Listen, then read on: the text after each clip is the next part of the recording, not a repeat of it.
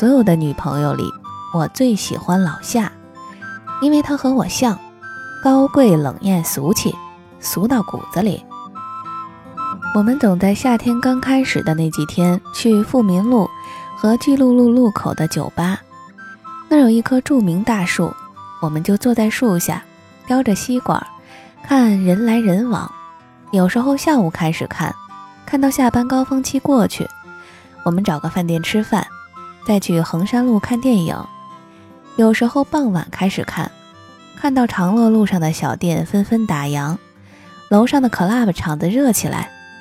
我们一起把外套脱掉，上去蹦一会儿，一边蹦小眼神，一边四处瞟，说：“哎，你看那男的怎么样啊？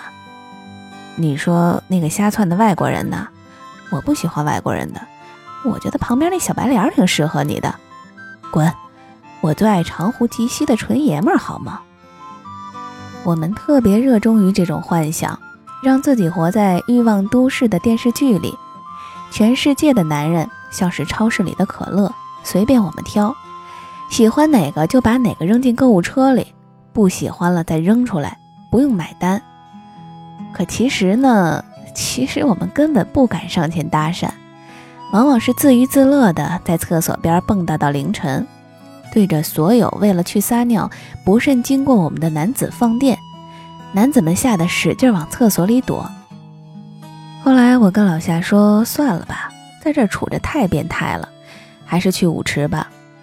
老夏翻个白眼儿，说：“你懂个屁呀，在厕所门口才能广撒网，借着微光看清美男子们的真容，宁可错上三千，不能放过一个。”说着，他又开始在厕所门口蹦跶起来了。从此白天发短信，晚上在网上聊天儿。老夏长得其实还是挺好的，没有那么不济，也常被别人要电话号码。可是他没有跟任何人回过家，都是抱着楼下的电线杆子狂吐。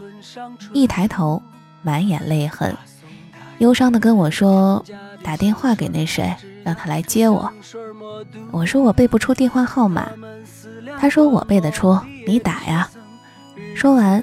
他就不断重复背诵那谁的电话号码，背到自己泣不成声，坐在路边大哭，哭得张牙舞爪，把鞋子踹到路中间，自己再跑去捡回来，再踹出去，哭到楼下的小偷都收工了，他还蹲在马路牙子上哭，那谁也没有来接他。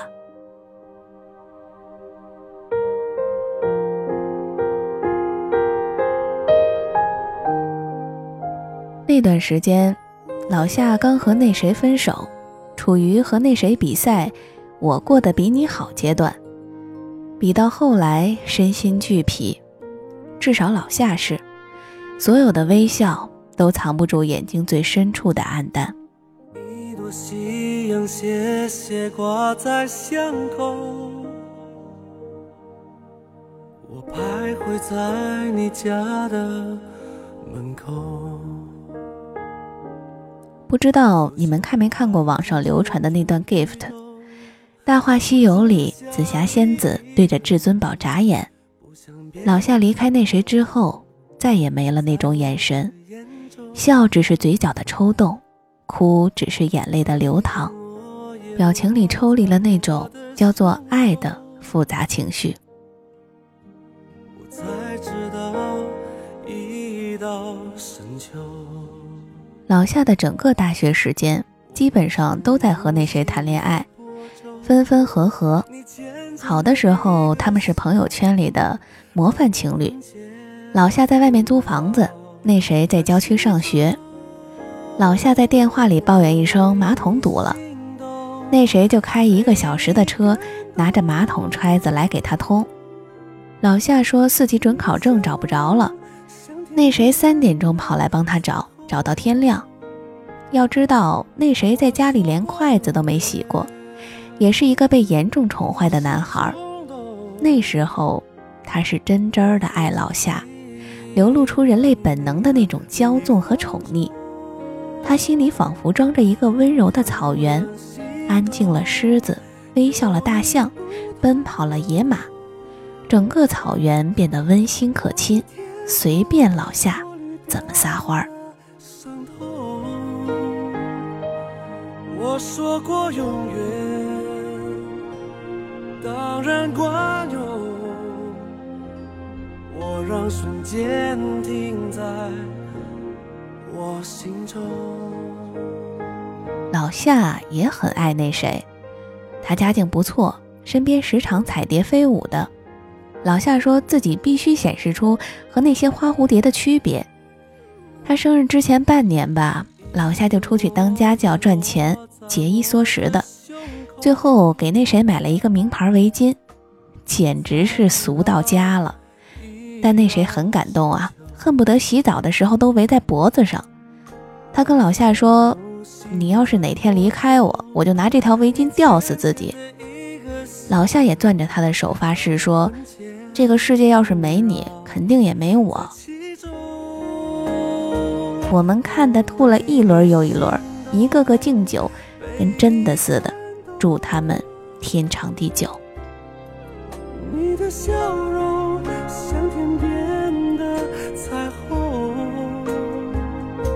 纵然誓言恶毒如此，他们经历了所有电视剧里的大风大浪，最终还是分手了。可悲的是，这个世界不会因为任何一段心碎而毁灭，所以他们都还活着。而更可悲的是，活着也就算了，老夏还在爱他，像兢兢业业的手表，准时持久，动力十足。有一年的圣诞节，大家一起喝啤酒开心呢，不知道因为什么事儿，两个人吵起来，吵到最后开始互抽耳光，扭打在一起。最后老夏把窗户打开。说：“要是我对不起你，我现在就往下跳。你他妈的敢说这句话吗？”我们都吓傻了。一个从厨房拿沙拉回来的朋友，完全不了解这短短五分钟内发生了什么，站在门口吓得腿软，顺着门框往下滑。在冷风瑟瑟中，老夏跟刘胡兰似的跟床边站着，僵持了两分钟吧，空气都被冻住了。那谁松口说：“我相信你，咱们都冷静点想想未来怎么办吧。”你在南方的艳阳里，大雪纷飞；我在北方的寒夜里，四季如春。当时老夏哼了一声，后来老夏说起来，他说他知道他们根本就没有未来的。所以他使劲的抓，就像是一个死刑犯，挣扎着和生命要来的一分一秒。这种绝望是难免的，没有谁大学谈一段恋爱就能预期到永远。你知道这是为什么吗？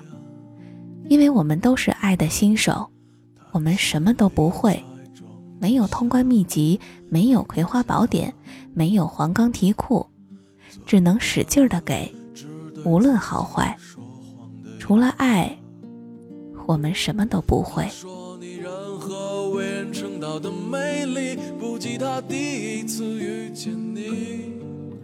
这几天过母亲节，我们一圈人讨论着给老妈买了什么，七嘴八舌的。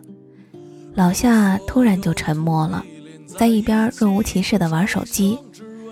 后来我也不说话了。我知道他在难受。老夏和那谁意外有过一个小孩儿，那半个月两个人焦虑的都吃不下饭。虽然当时是毫无分歧要把小孩做掉，老夏和那谁害怕老夏妈发现他没来月经，去超市买了一大包的卫生巾和红墨水，找了一个下午，在家做了一堆的假卫生巾。还因为不小心把红墨水打翻，撒了一点儿在他的浅色钱包上。后来怎么洗，钱包上还是有浅浅的一块红色。去医院的路上，老夏看着窗外不说话。过了一会儿，那谁伸手摸他的脸，全都是眼泪。他开始跟他们的小孩说话，说：“不是爸妈不想要你，是你来的不是时候。”下次再来，我们一定好好的对你。”说着说着，自己也哭起来。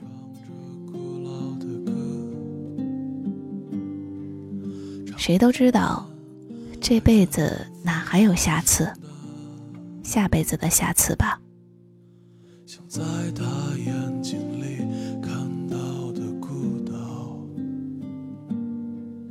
没有悲伤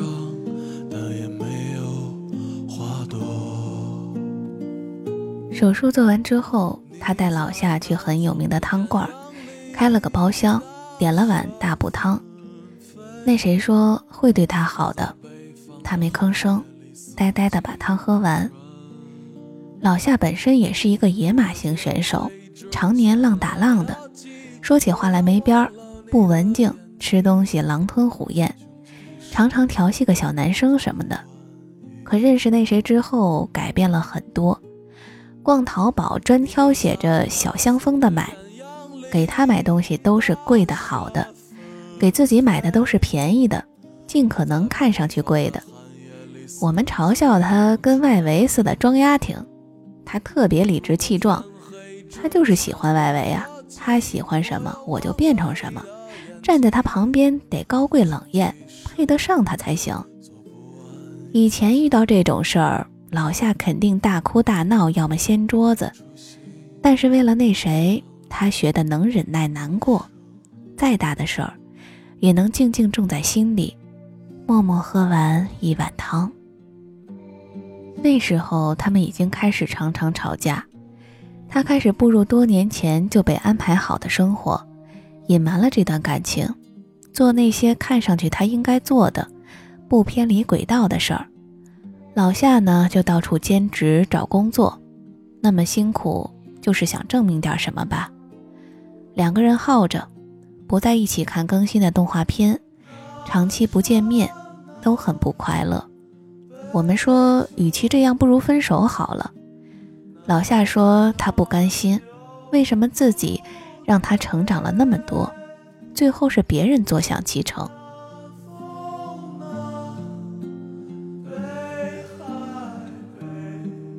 最后一次见到那谁，是在一个新开的 club，特别的戏剧性。老夏将近半个月没见着那谁了，他说他忙忙家里的生意。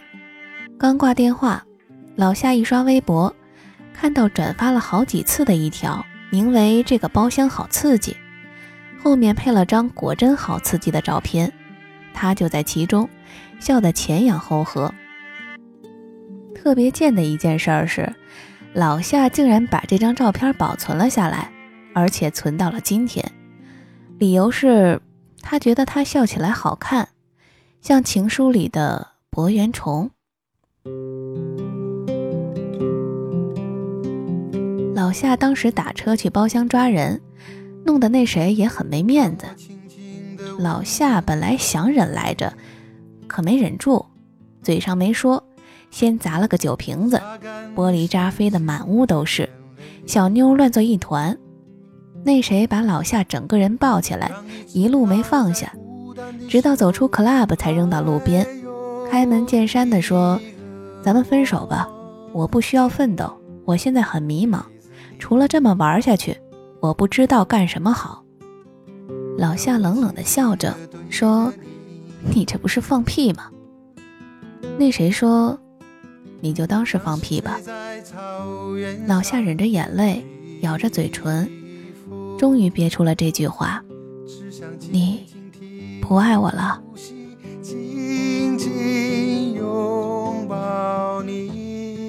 嗯，他轻巧地划了根火柴，烧了那片属于老夏的草原。老夏变成了一只惊慌失措、流离失所的小白兔。说完，那谁就转身进去，消失在迷幻的音乐和灯光中。所以你明白老夏为什么要蹲在厕所吗？他希望再次遇见他，像遇见陌生人那样从头来过。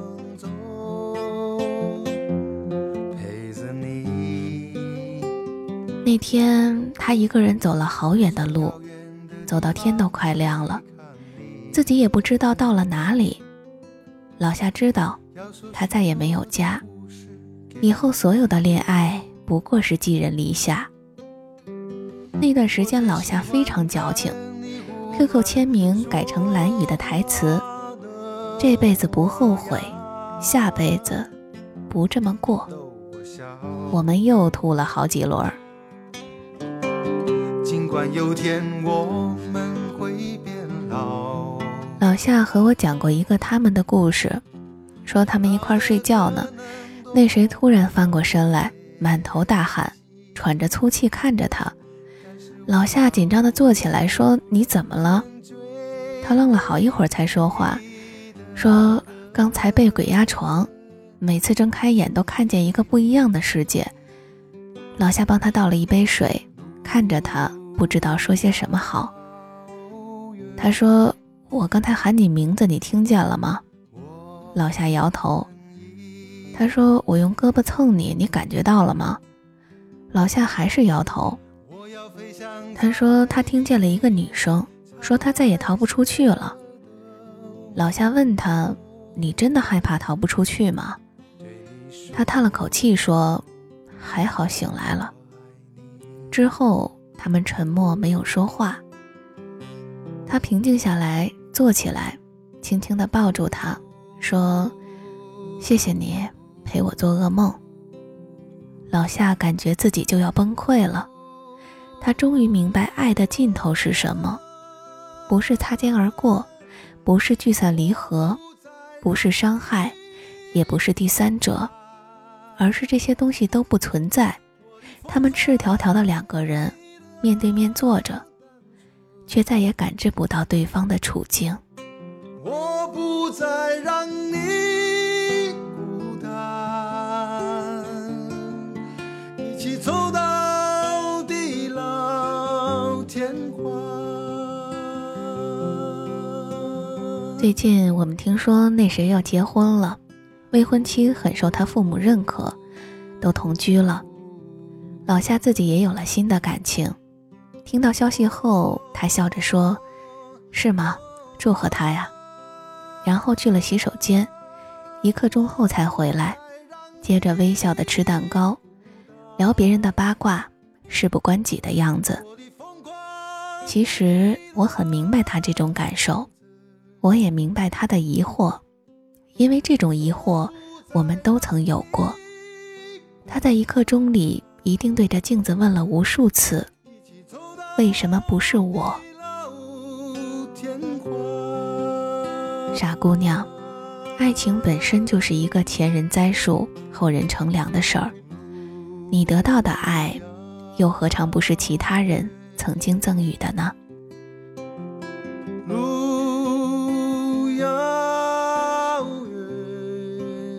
这明明是一个别人的故事，我为什么会这么难过呢？也许吧，我们都曾经这样的爱过他们，爱到自己像一条狗，摆着尾巴等他们丢个球。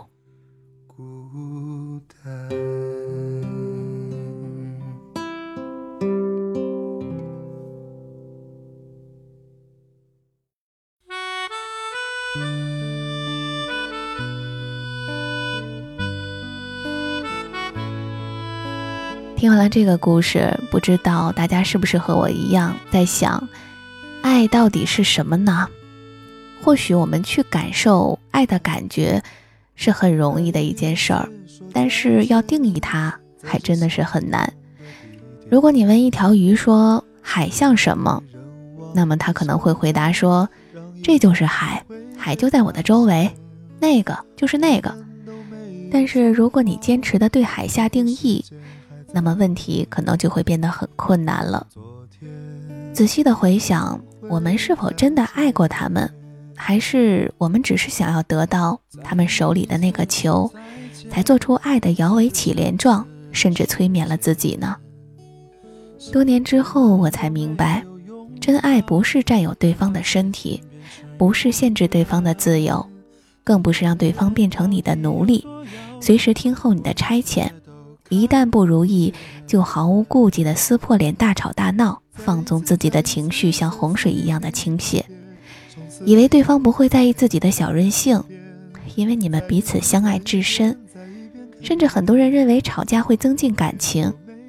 可是真的增进了感情吗？也许你只是选择性的无视了吧。就像故事里的女孩老夏和男朋友吵到天翻地覆，却迷茫为什么对方最终离开了自己。其实爱情需要保护，就像再完美的手机屏幕也离不开膜的保护，而那层膜就是相互的理性，相互的克制。所谓相爱容易相守难，莫不过如此。因为我们年轻，不懂得如何爱，所以经历那些人、那些事儿，带我们一起走过成长的路。感谢和你经历过彼此的人，未来你要相信幸福。在这相似的世界夏日傍晚的夕阳映红了你的侧脸。好了，那接下来的时间呢，我们就一起来听老夏和那谁又发生了怎样的故事呢？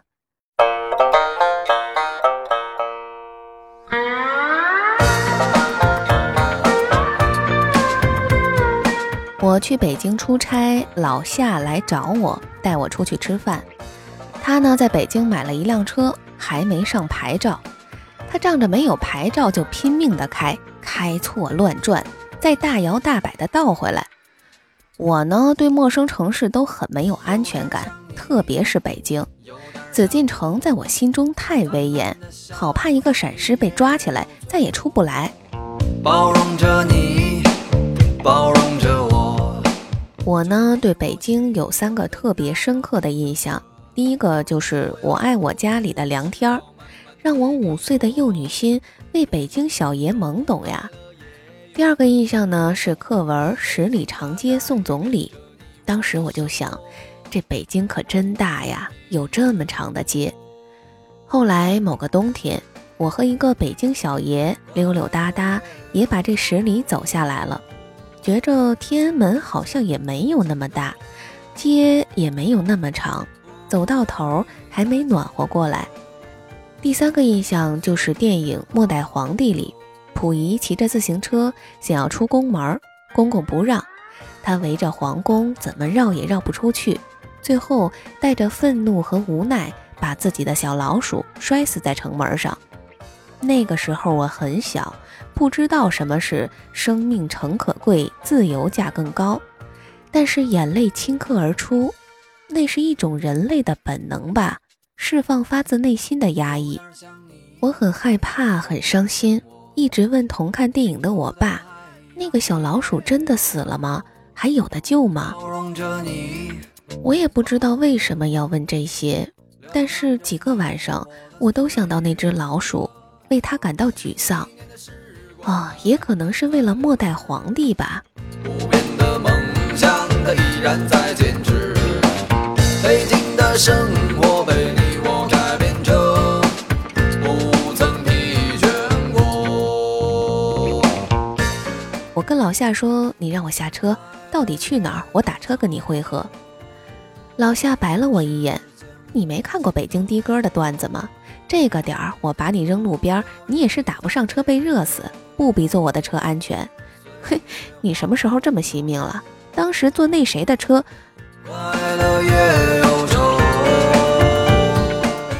他话还没说完，声音戛然而止，正好是一个红灯。他急刹，安全带勒得我感觉快把胃吐出来了。我也不再说话，他自然地打开广播，让那些听也没听过的流行歌曲填补我们之间的沉默。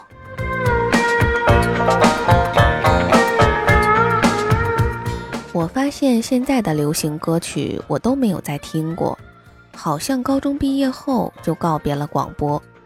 周杰伦现在出到了哪张唱片？主打歌是什么？现在哪个男子组合让少女最着迷？我通通都不知道。而老夏想说的是什么？我们都很清楚，也就是三年前，我们一周里起码三天都在酒后驾驶，那谁开车？我们想各种办法帮他混过酒驾测试。我们当时是派对不断，感情混乱，都是彻头彻尾的混蛋。那谁把车开得飞快，老夏把头从窗户里探出去，唱歌大笑。那谁说：“你小心点，一会儿来辆车过来，你脑袋就能少一半。”老夏说：“我不怕死。”那谁又问：“那你怕什么？”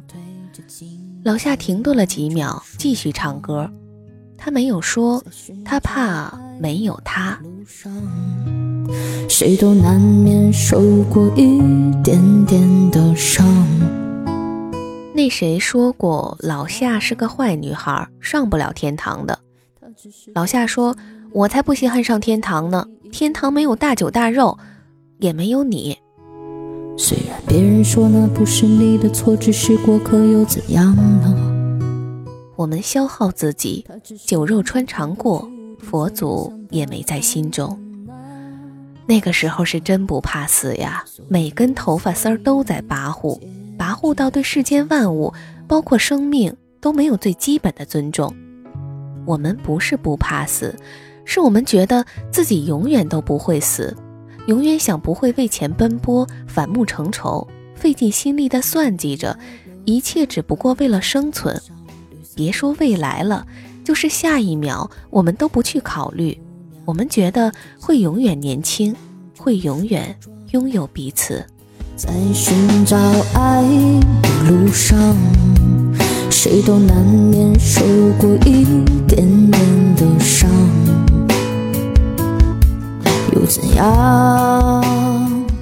直到有一次真的出事儿了，就在隧道的尽头，我每天上学打车都会经过的隧道。车上一个很漂亮的女孩当场被烧得体无完肤，最后连完整的人形都拼不出来。一个小时前，我和老夏在 party 里见过她，漂亮姑娘凑在那谁的耳边说话，之后两个人笑得挺暧昧。老夏坐在沙发上冷冷看着。当时老夏和那谁刚闹了不愉快，他跟我碰杯，努努嘴。朝着那个漂亮的姑娘翻了个白眼，骂了句脏话。后来女孩的告别仪式，老夏出来后，在角落里哭得几乎虚脱，消瘦的肩胛骨一起一伏。大家都以为他们曾是交情甚笃的朋友，可谁也不会知道，他们不过是一面之缘。开车的男生家底丰厚，但谁也不知道，他其实到了第二天下午酒还没醒。之后，大家就再也不酒后驾驶了，心照不宣，遵纪守法，而且都开始刻意的回避那个隧道。老夏曾经说起这些，说这不公平，为什么只牺牲了他们？我有时候觉得，我们应该割一块肉去陪葬。所以留下一枚戒指，在闪烁。他们没有绕出青春的城门，我们算是骑着自行车狼狈不堪地逃出来了。可是之后呢？不过是一座更大更大的城，大到根本找不到一个可以逃跑的方向。就像是楚门的世界，我们把牢笼当世界，为他生，为他死。我们在说要自由的时候，神估计已经笑出了眼泪。所以才有了一场又一场大雨，在每一个闷热的夏天里。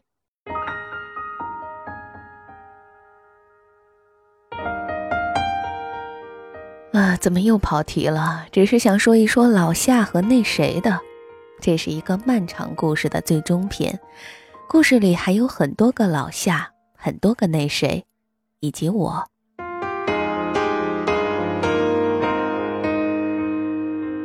我写过两次老夏的故事，那谁在这个过程中不止一次的找我出来吃饭，他想给我引荐他的新欢，我说我不去，从此以后你就当没我这个朋友。他说：“那你一直写我和老夏的故事是什么意思？你当大家是傻子看不出来吗？”我哼了一声：“嘿，你当你是谁呀？全国人民都认识你啊！你是吴彦祖呀，还是金城武呀？”除了你周围那些没脑子的小姑娘，你算个屁呀！啊，几秒钟吧，那谁没有说话，我也觉得自己话说重了。我从没有说过，其实我认识那谁比认识老夏还要早。一开始，老夏在我们眼里不过是一个出现在他身边的小妞，我们都以为半月一个礼拜的事儿，过眼云烟。可是这个云烟在他身边一过就是三年，最后成了一层绕在他身上的雾。离开老夏之后，那谁整个人换了颜色，也不是我心里曾经的那谁了。许多人来来去去，相聚又别离，也有人喝醉哭泣，在一个人的北京。我说我写这些也没什么意思，意思很明白，就是想搞破坏呀，就是想让你结不成婚呀。之后我把电话挂了，那谁也没有再打来。其实真的是这样的，新人就算是再好再完美，作为老朋友的我也很难接受他。我妈用科学解释过这回事儿，说为什么很多移植的病人会有器官排斥，因为人的器官是跟着人一起长大的，所以身体才会接受他们。而对于和别人的器官，就算是再好，也不过是别人身上的一部分。我和老夏平躺在酒店的床上，百无聊赖，聊起往事。老夏感慨一句，说：“现在想想，我的青春真是被狗吃了。除了爱那谁，我什么事儿也没干成。”我说：“被狗吃了的青春也是青春呀，就算是再狼藉，也是我身体的一部分，是和我一起成长起来的器官。”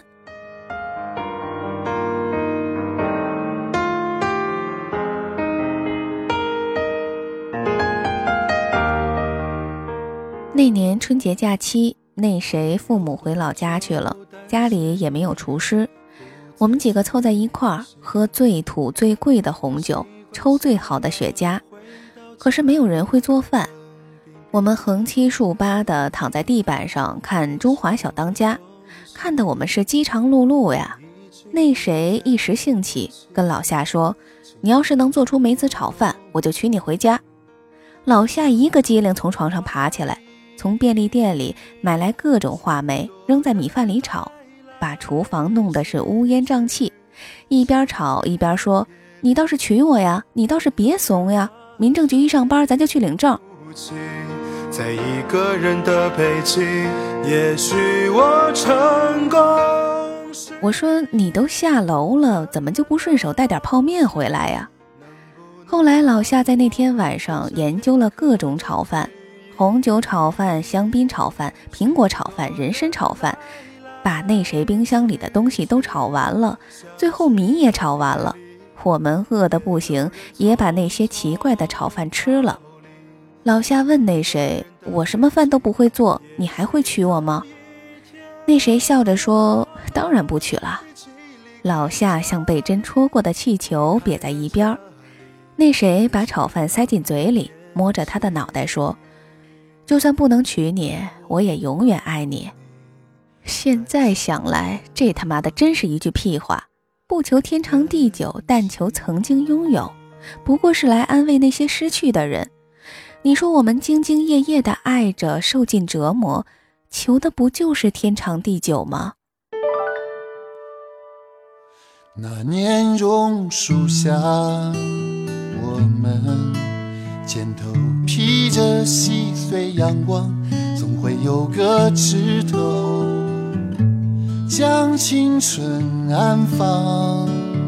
外面礼花四起，炸开了新的一年。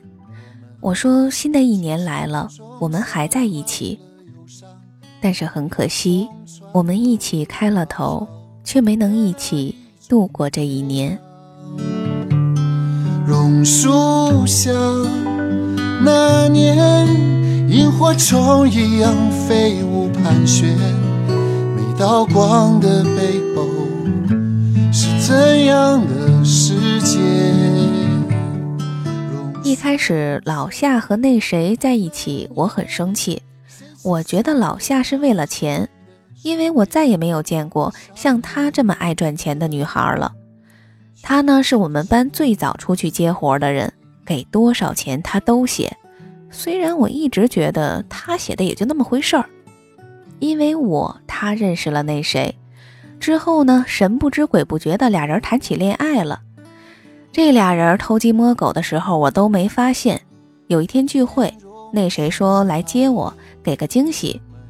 车窗降下来，老夏坐在副驾驶跟我挥手，笑得龇牙咧嘴的。我脸一沉，伸手拦了辆车就走了。当天晚上我也没跟他俩说话。后来老夏主动坐过来跟我惊奇地说：“不会吧，你不会是那谁的前女友吧？”我说：“不是。”他又说：“那你生什么气呀？”我说：“我把你一起叫出来玩是把你当朋友，可是你呢？”我没有说出后半句，可是你借着我傍大款。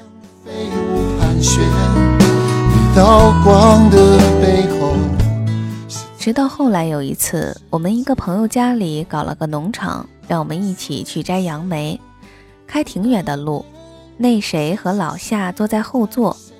一般的情节是女生趴在男生的肩膀上睡着了，可是那天却是那谁靠着车窗睡的是岁月静好、安逸祥和。在颠簸的路上，老夏很自然地把手垫在他的脑袋和车窗之间。还嘻嘻哈哈的和开车的朋友讲笑话，怕他疲劳驾驶。我是从那一刻才接受了他们的这段感情。原来，爱这件事情是伪装不了的，不用说伪装了，其实是藏也藏不住的。而且他也没有因为和那谁在一起之后就放弃赚钱，反而是越赚越卖力，因为他要买贵的东西送给那谁。后来我问老夏说：“你怎么喜欢上那谁的呀？”老夏说：“是聚会那天，他们都喝的不少，聊得挺欢。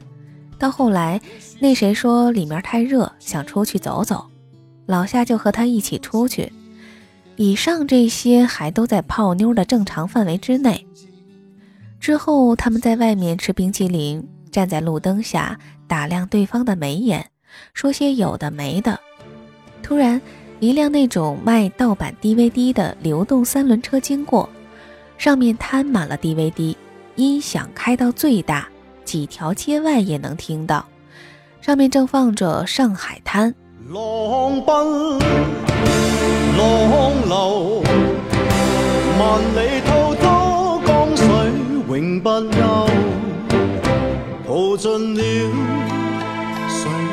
间事。作一片潮流。真是特别土的一个场面呐！可没想到的是，这俩人异口同声的跟着唱起来。路灯下，那谁还皱着眉，演得很认真。老夏笑的是腰酸背疼啊。之后，这俩人就看对眼了。老夏像少女怀春似的跟我说起这段。老夏从小的梦想就是一个少年带着坏笑，鲜衣怒马灯下唱歌。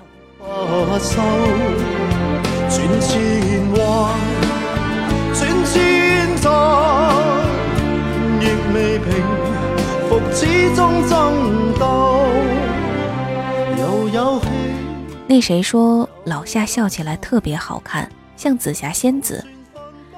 我以前说过。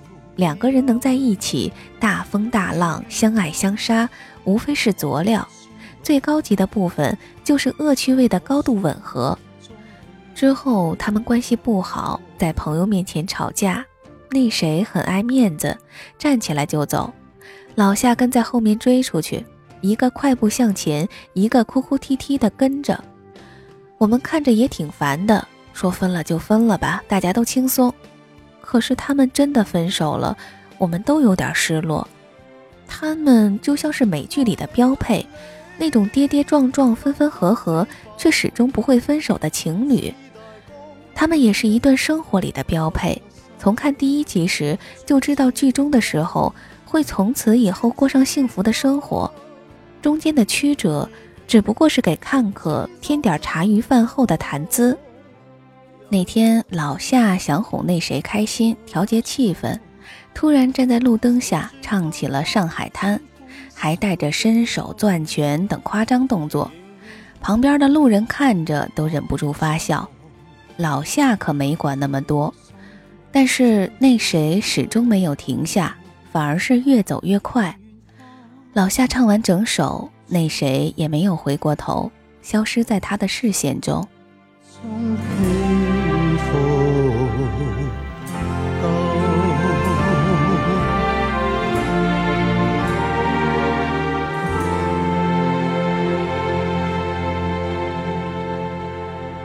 原来世界上的爱千奇百怪，但是不爱的话都一个样，那就是淡漠。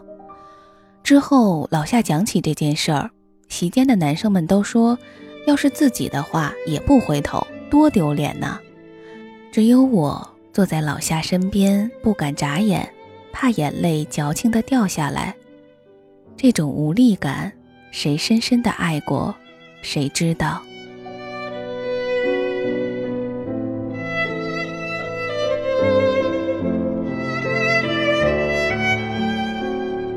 说说赚钱这事儿吧，在你不赚钱的时候呢，你永远都无法预计赚钱时候的困难。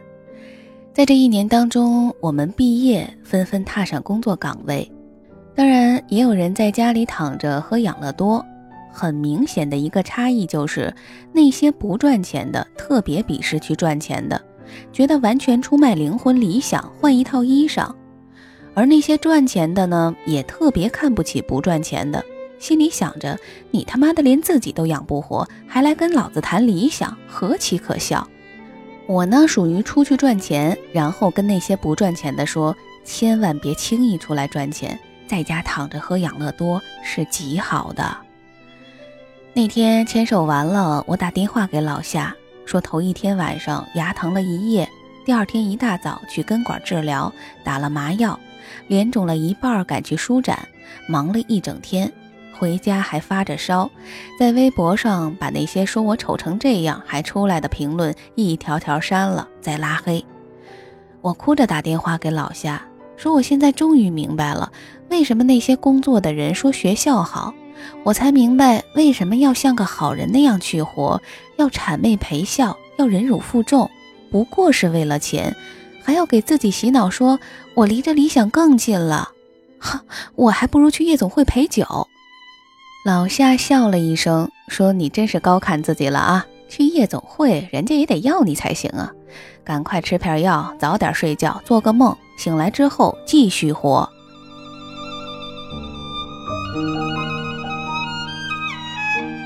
去北京出差，我和老夏睡一间房。他换衣服的时候，我发现他肚子上有一条疤。我调侃他说：“你偷着剖腹产生了个娃？”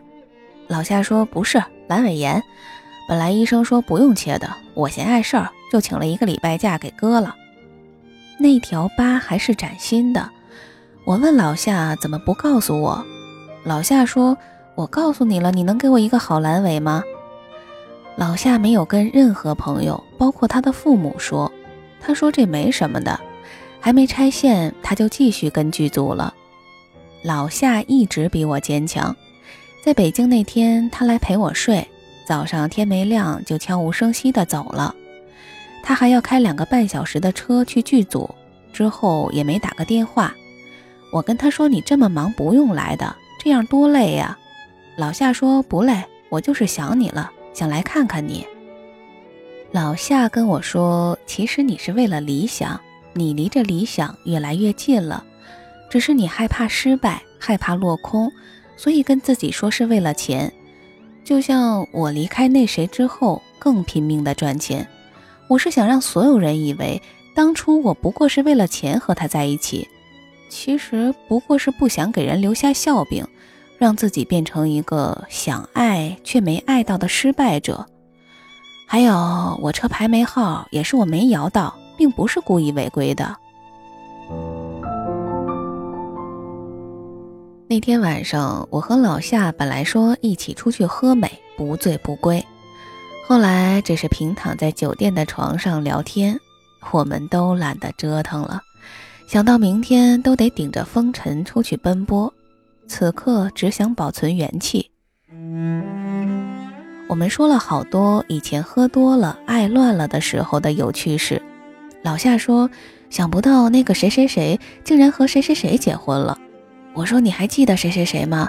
当时追谁谁谁没追上的，现在混得可好呢。前几天还在杂志里看到他的专访，说自己想感受初恋的滋味。我俩笑过之后，我接着说，我忘了是谁喝多了，被我们拖到只剩下内裤，套了一个纸箱，推到门外跑步。那次我喝断片了，不记得了。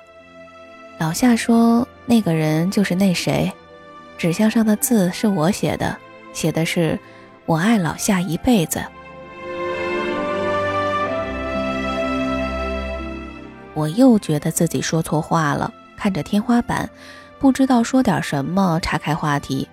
我总是这样，不会说话。老夏说：“以后就不要再讲我和那谁的故事了。”我说：“不行呀，我还没有对他造成根本性的破坏。”老夏说：“你怎么还那么天真呀？我们分开了就是分开了，都认真的爱过，两不相欠。我也不想再回忆了。人总是要翻篇的。”就像我们喝光的酒瓶，元宵节都能搭个闪闪发光的雷峰塔了，最后还不是醒了吗？一个不剩，全都醒了。我说小时候做梦都想当一个大人，连过家家都得抢着当妈。可是越长大越觉得无聊，我们无非是朝着越来越没种的方向活，最后变成了一个平庸的好人。老夏看了我一眼，说：“你明白吗？成长并不会让任何人变得更好，只是我们不屑于那些鸡毛蒜皮的小坏事儿了，我们野心更大了，要去做更伟大的坏事儿。”老夏说：“就算再狠，那谁结婚的时候，我们也得风光美艳的送上贺礼。”我说：“你看，你看，你还是放不下吧？”老夏叹了口气，说：“不是放不下。”是要让新娘知道，我们那谁也是块宝，外面那么多姑娘爱得很，让她有点危机感，千万别自视甚高，要对那谁好点儿。他再坏，我们也是一块长大的，不能让外人欺负我们自己人。老夏说完，我转了个身，嘴上说笑，眼泪止不住涌出来。如果他是一个有心机的人。那么心机也太深太深了，深到冷血看客也感动了。我不知道这个世界上有多少姑娘问过自己的男朋友会不会永远的爱自己，至少我问过。在爱你的时候，他们一定伸手发誓承诺着，可是等到分开的时候，你就会发现，你要的不是永远。你只是希望他此刻坐在你身边，常常责怪自己当初不应该，常常后悔没有把你留下来。为什么明明相爱，到最后还是要分开？是否我们总是徘徊在心门之外？谁知道又和你相遇在人海？命运如此安排，总叫人无奈。这些年过得不好不坏。只是好像少了一个人存在，而我渐渐明白，你仍然是我不变的关怀。有多少爱可以重来？有多少人愿意等来，却不知那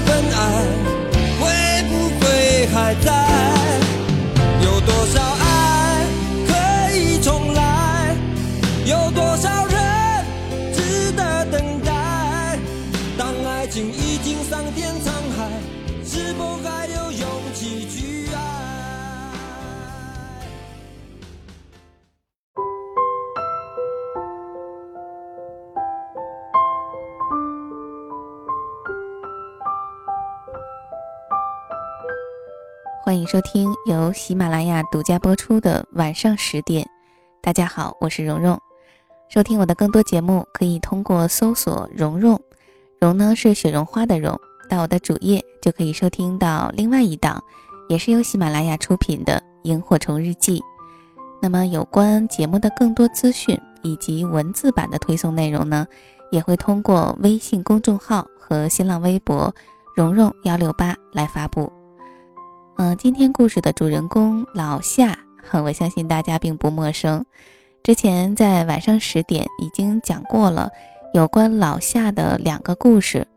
呃，没有听过的朋友们可以到我的主页晚上十点的专辑里选择收听。标题分别是“我们都曾这样爱过他们”，还有一个是“只希望此刻你坐在我身边”。呃，作者张小涵说以后不会再单独写老夏的故事了，所以接下来的时间，我们就一起来听最后一个有关于老夏和那谁所发生的故事——刺青。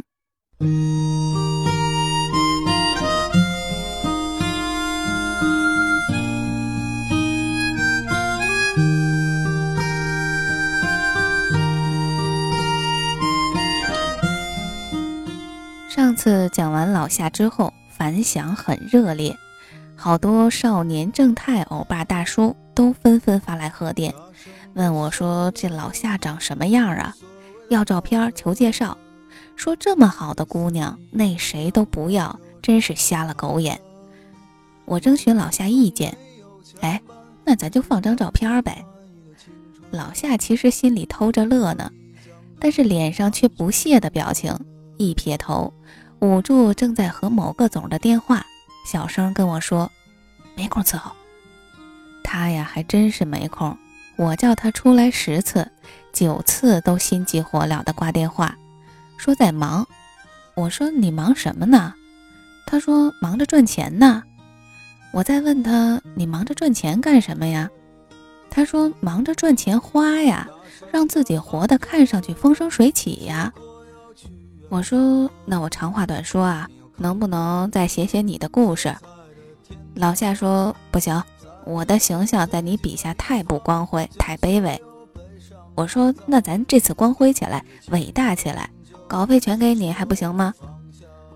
他停顿了两秒，说：“行吧，但记住啊，一定要伟岸，要光辉，要看上去像傍了大款，衣食无忧，胸无大志，只会减肥，天天自拍，知道吗？”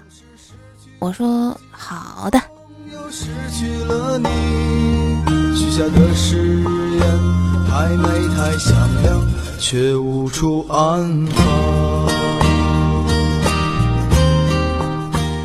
老夏最近大多数的时间的确都在忙着赚钱。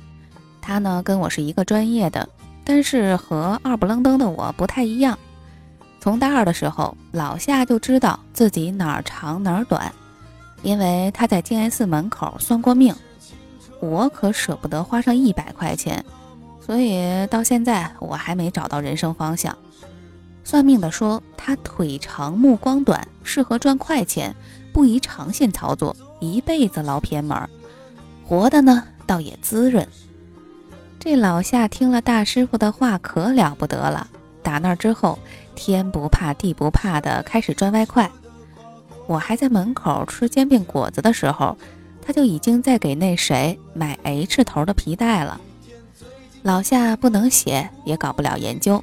到了大二，还以为朱丽叶爱的是梁山伯，替父从军的是祝英台。但老夏生的水灵，嘴甜，像只秀色可餐的蜜桃。老夏不爱看书，不爱思考，不爱在家待着，但是能跑。大学的时候去给人家当考前辅导，用一对大胸蹭着导师套考题，坑蒙拐骗了一个个对艺术殿堂充满幻想的少男少女。拿到家长的红包后，瞬间消失在茫茫人海，和那谁吃喝玩乐去了。毕业之后，老夏就往制片人方向发展，继续坑蒙拐骗。把一堆堆对艺术殿堂充满幻想的师弟师妹关在小黑屋里，老夏也挺酷的，拎着现金在门口坐着，红牛配泡面，四十八小时不闭眼，写好能过关，拿着现金走；写不好了，谁也别想出去。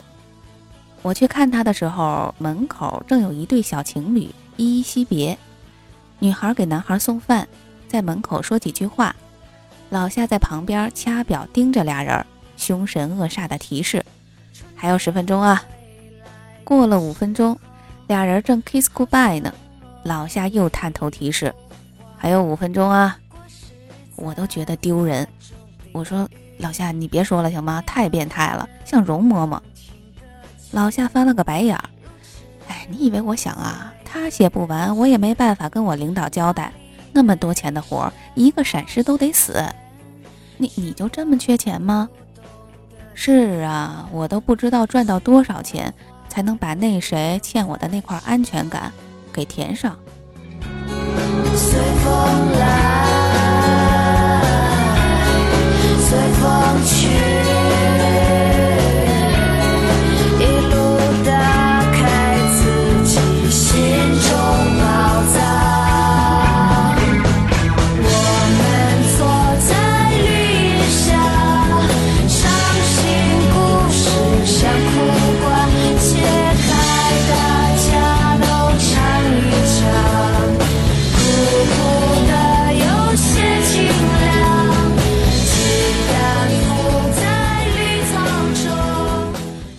师弟师妹们也不是傻子，他们知道老夏的严酷工作模式，但是都愿意跟着他干，因为老夏不骗人，不虚头巴脑的谈艺术、谈理想、谈恋爱，给钱干脆利落。老夏不骗人，也不骗自己。他领钱的时候，我们一起出去玩，我们叫他夏总，哄他开酒。他说今儿开心啊，来两瓶香槟。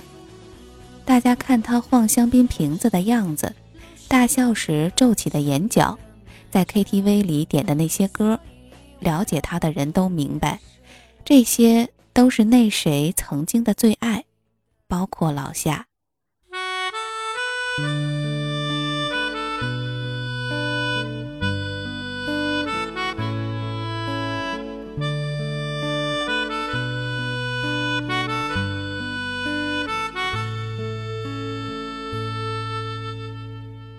那谁不在了，老夏就玩命的重复他的生活细节，学他的跋扈张狂，一掷千金。两个人相处久了，是一种可怕的渗透，哪怕你最讨厌他的地方，也会深深的刻在你的骨头里，留在你的血液里。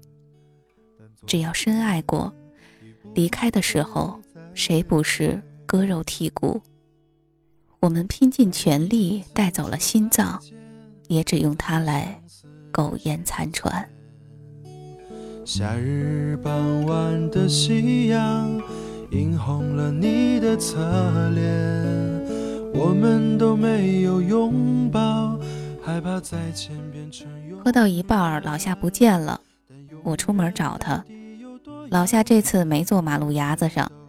他坐进一张不知道被谁扔出来的黑色皮革沙发，破了几个洞，露出粗糙廉价的海绵。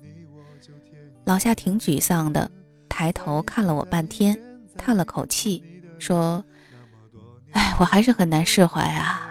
虽然他都不知道我换了新工作和新发型，看了新电影，吃了新餐厅，我过得好不好，他都不知道。”我问老夏说：“现在你怎么不坐路边了？”老夏拎起裙子说：“这件不是小香风，可是真的香奈儿。”我问他：“你怎么也不哭了？”老夏说：“我不想哭花了妆，我怕碰到那谁，我得随时完美，防止功亏一篑。”那你现在怎么不打电话给那谁了？老夏低下头，小声说。因为我知道，他不会来。我拍拍老夏的肩膀：“你别伤心了，你进步了，理智了。”老夏说：“我没进步，是香槟洒的太多，喝的太少。”我们都没有拥抱，害害怕再见变成永远，但永远到底有多遥远，我们却都看不见。老夏说，前段时间他经常做一个梦，梦到孟婆。我问他，你怎么知道那是孟婆呀？他说，他递名片给我，是孟婆，上面写着专治被甩之后念念不忘、分手之后一往情深等疑难杂症。我跟孟婆说，我太辛苦了，你帮帮我吧。孟婆笑出一口银牙，从身后的塑料泡沫保温箱里。抽出一瓶可乐，举在手里，说：“帮你可以，拿钱来。”老夏问：“多少钱呢？”孟婆在他耳边说了个数。老夏大惊：“这么贵？”孟婆说：“能让你忘了一段孽缘，这个价不贵，而且你这么多钱，可可是给了你，我就没钱去花天酒地了。你都忘了他了。”还犯得着花天酒地吗？老夏想了一会儿，说：“哎，还是算了，等我买了我想买的那双鞋，再来跟你买可乐。”孟婆挺生气的样子，说：“小姑娘，你怎么能这样啊？跟你聊了半天，可乐都不冰了，你还不买？我卖给谁去？”老夏说：“失恋的人那么多，你卖给谁不行啊？我不要了，你还强买强卖不成？”说完，转身走了。孟婆在他身后骂骂咧咧，直到他醒。从那之后，孟婆报复似的反复出现在老夏的梦里，跟他推销失忆可乐。老夏又找出各种理由搪塞孟婆。他努力的赚钱，努力的花钱，离着那瓶可乐总是差着那么万八千的。后来，孟婆站在老夏家门口。说的口干舌燥，擦了擦汗，自己把可乐喝了，说：“算了算了，都要过期了。其实我们这行很不容易的，每天躲着城管卖可乐，来看的人多，买的人少。啊，你们年轻人就是这样，分分合合，藕断丝连，爱的时候不真心，忘的时候不真诚。”只是怀疑起自己误会的心情。原来在阳光下，你的背影竟是最后的记忆。枕边的一抹微笑也将随之褪去。老夏从钱包里抽出几张红票子给孟婆，说：“我不买可乐了，问你件事儿。”那谁来你这儿买过可乐吗？孟婆犹豫地看着票子，最后接过来塞进口袋，说：“这是我应得的，但是客户资料我要保密。”说完，变成一缕青烟，永远消失在了老夏的梦里。老夏说：“第二天自己钱包就丢了，正好丢的梦里那些钱，这代表什么呀？”那谁到底还记不记得我呀？我说这我可说不准，你还是去静安寺门口问问当初给你算命的大师兄吧。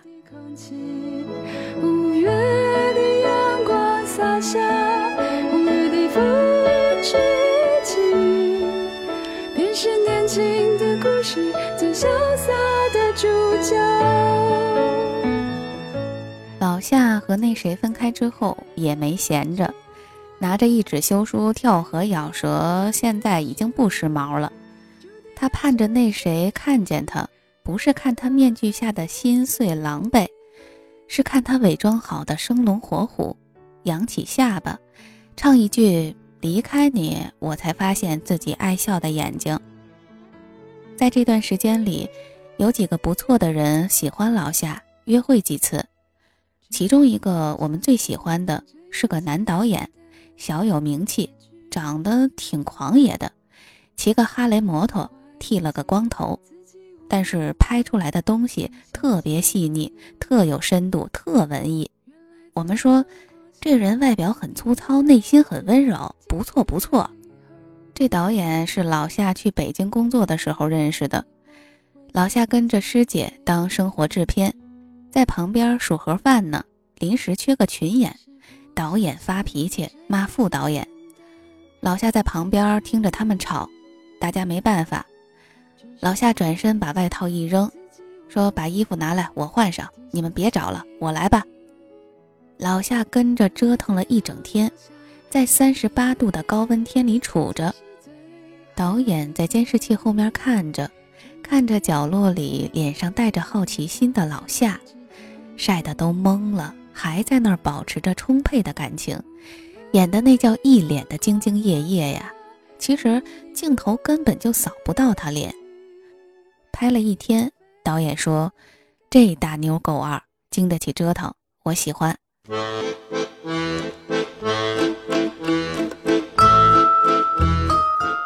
后来老夏回上海，导演特意跑上海来找他。那天我们正吃饭呢，这导演突然冒出来，跟从楼上下来似的，胡子都没刮干净，杵在门口坏笑的看着老夏。另一个朋友说。我靠，名人呐？狗腿子的跑到门口把人家迎进来。导演跟我们打了个招呼，点了碗牛肉面，吃的是满头大汗。我们觉得这吃牛肉面都能吃的这么性感呀，不错不错。吃完牛肉面，老夏挺不给面的，说吃完你就走吧，我们还得接着玩呢。导演嘻嘻哈哈，一边吃着面一边说：“混了这么多年，还没哪个妞我拿不下来的。”老夏说：“我你还真拿不下来了。”导演说：“那些被我拿下来的，开场白都是这句。”老夏说：“你脸皮怎么这么厚呀？”导演筷子一放，跟服务员招手买单：“姑娘们之后去哪玩啊？不嫌弃我跟着吧。”我们眼睛闪着星星，连忙摆手，不嫌弃，不嫌弃。朋友一把推开老夏，跟导演说：“你别理他，拿我，拿我，我好拿呀。”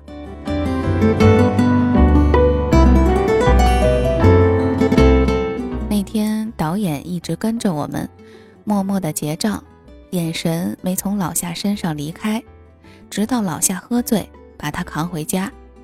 第二天，我们迫不及待地跑去老夏家探听情况。人走早饭凉，老夏刚从床上爬起来，叼着牙刷给我们开门。我跟老夏说：“你还难过，是因为你不给自己机会。你看那谁现在多风生水起。”老夏说：“是他们都不适合我。”我说：“世界上哪有完美啊？凑合凑合，先让自己活上正轨。”老夏说：“凑合也不能找他，他看着挺粗犷的，但是根本不能看《电锯惊魂》，他晕血。你说我怎么能和他在一起呢？”老夏和那谁在一起的时候，经常在家蹲着，吹着空调看血腥暴力悬疑片儿，约定以后每年都在万圣节看最新的《电锯惊魂》。那谁说：“你想想看。”儿女成群，一起吃着糖，喝着酒，抽着雪茄，看《电锯惊魂二十》里，锯着大腿，多他妈的爽呀！老夏两眼放光。从那之后，老夏关于幸福生活的幻想就是儿女成群，《电锯惊魂》。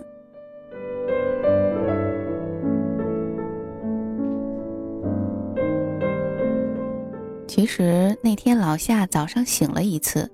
看着导演那么大一个人全在他小沙发上睡着，有点于心不忍。老夏把他拍醒，蹲在沙发边上，表示感谢，说：“你真好，但是我没办法，我刚失恋，走不出来。我没跟别人说过，但是我告诉你，你看我那么努力，其实我动机一点都不高尚，我就是想赚钱。”你知道我为什么想赚钱吗？我我天天幻想着我前男友家里能落魄了，他没吃过苦的，等他落魄的时候，我就把所有的钱都给他花，他一定会回到我身边的。你说我贱吗？导演揉揉眼睛，撑着下巴，忍不住笑起来。他摸摸老夏的头发。我在你这个年纪也失恋。难过的在腰上纹了一个特别傻逼的身，现在还留着。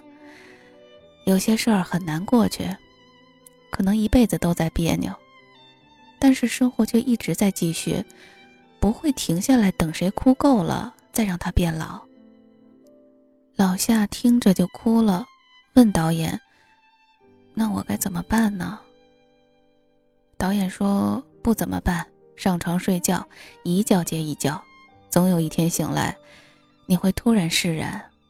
我一会儿飞机回去。”等这个工作结束了，我再来找你，开开心心过，别有压力。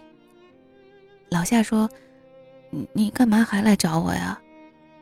导演哭笑不得：“喜欢你呀。”我跟你说这些，你还喜欢我呀？是啊，就是这么贱啊。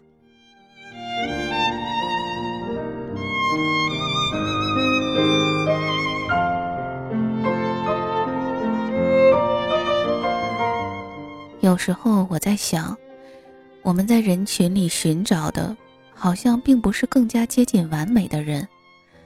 我们寻找的，只不过是旧人四散在新人脸上的眉眼，只不过是他们身上的小习惯和坏毛病，变态到哪怕是一个慢性胃炎也成为迷人的地方。如果我们找不到，就只能让自己变成曾经的那谁。一个人在空调房里吃着全家桶，看《电锯惊魂》里锯大腿，在电影里血肉四溅时，泣不成声。只有可乐明白，你在难过些什么。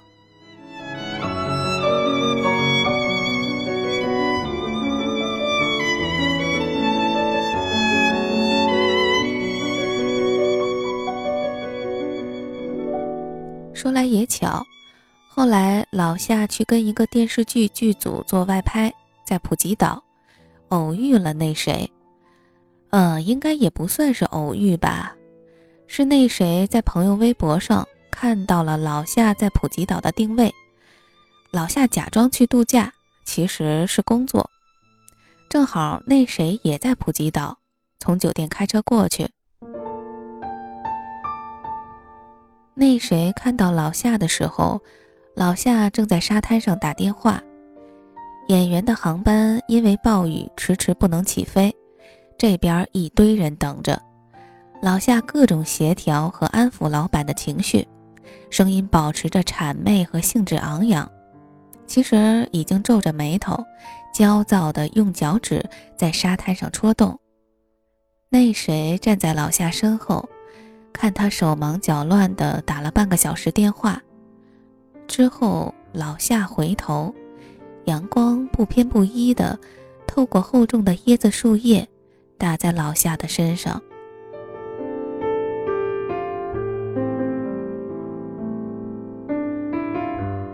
老夏看到那谁，以为是自己晒晕了，上去直接抽了那谁一耳光，然后那谁竟然还在，老夏一下没忍住。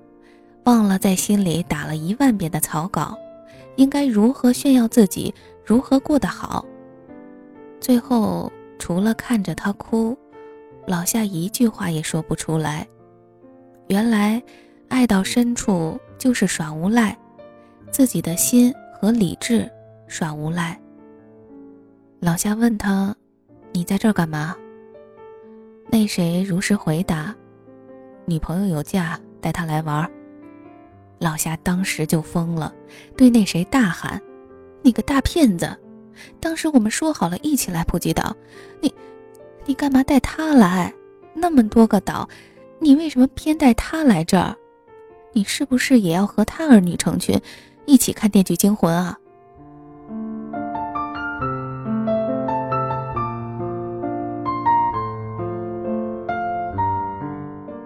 那谁没说话。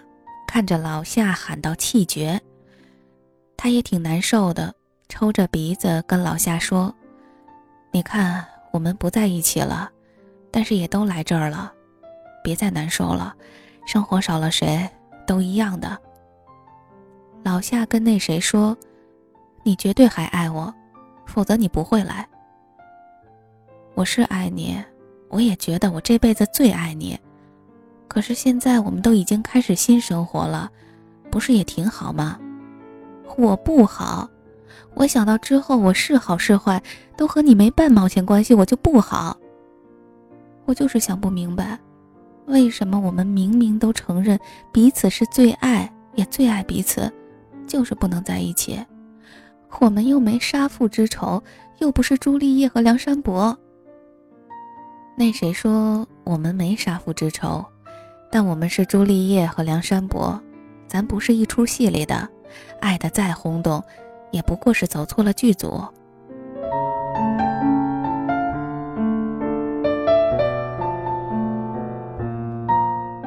他们在烈日下站着，汗水、眼泪混在一起。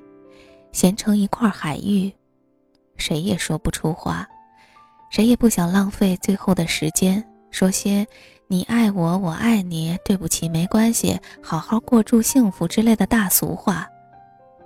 他们用沉默，在本应属于他们的岛上，放逐了各自的记忆。后来他就开车走了。老夏说：“咱们以后还是朋友吗？”那谁答非所问，说：“以后你要是遇了困难，第一个打电话给我。”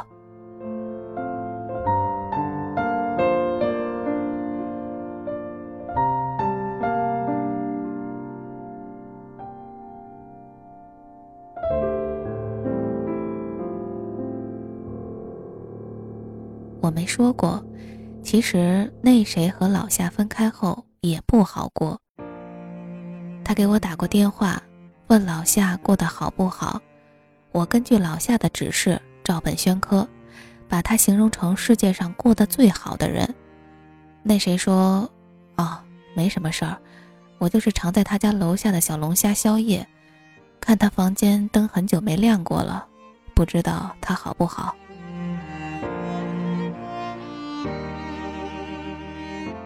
那谁的哥们儿告诉过我。那谁每次在外面玩完，带着一群弟兄和小妞，说去吃全上海最好吃的小龙虾，不管在哪儿玩，开多远的车，也要到老夏家楼下的那个小龙虾。他的哥们儿都明白，他想缅怀，但是必须有人陪伴。这段感情对他来说，也是一针一针，把颜色刺进了皮肤里。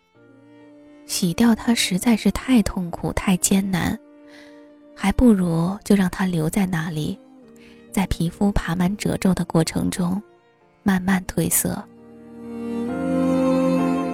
爱情字幕清晰可见，里的对白成为永远伤心的故事，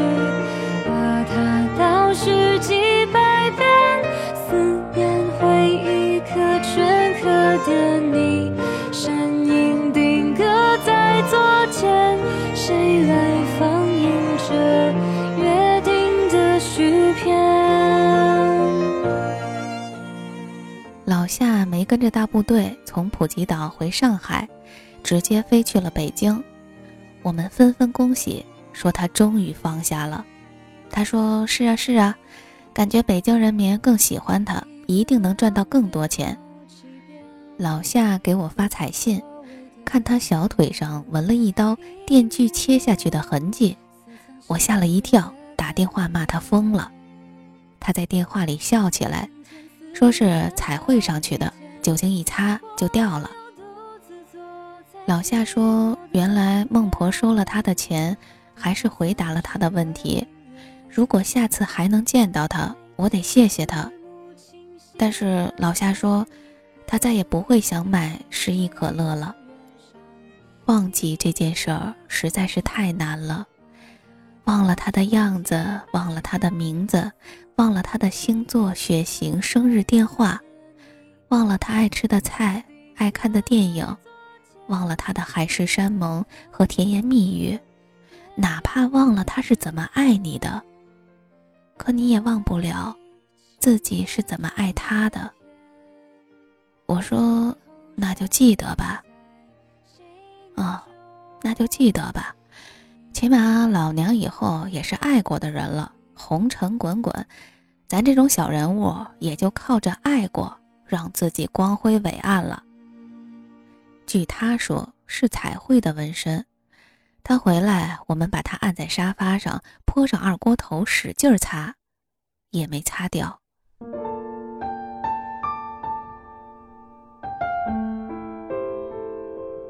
我跟老夏说：“我把你的故事打散写在小说里，我让你和那谁在我的故事里有个好结局，哪怕你是朱丽叶，他是梁山伯，全世界的人都觉得你俩不配。”我也给你一个好结局，但是现实生活里，咱都是小人物，就别计较这么多了。如果我们忘不了，那就记得吧。我们当记忆是那谁留下的刺青，让我们这些小人物在红尘滚滚中与众不同。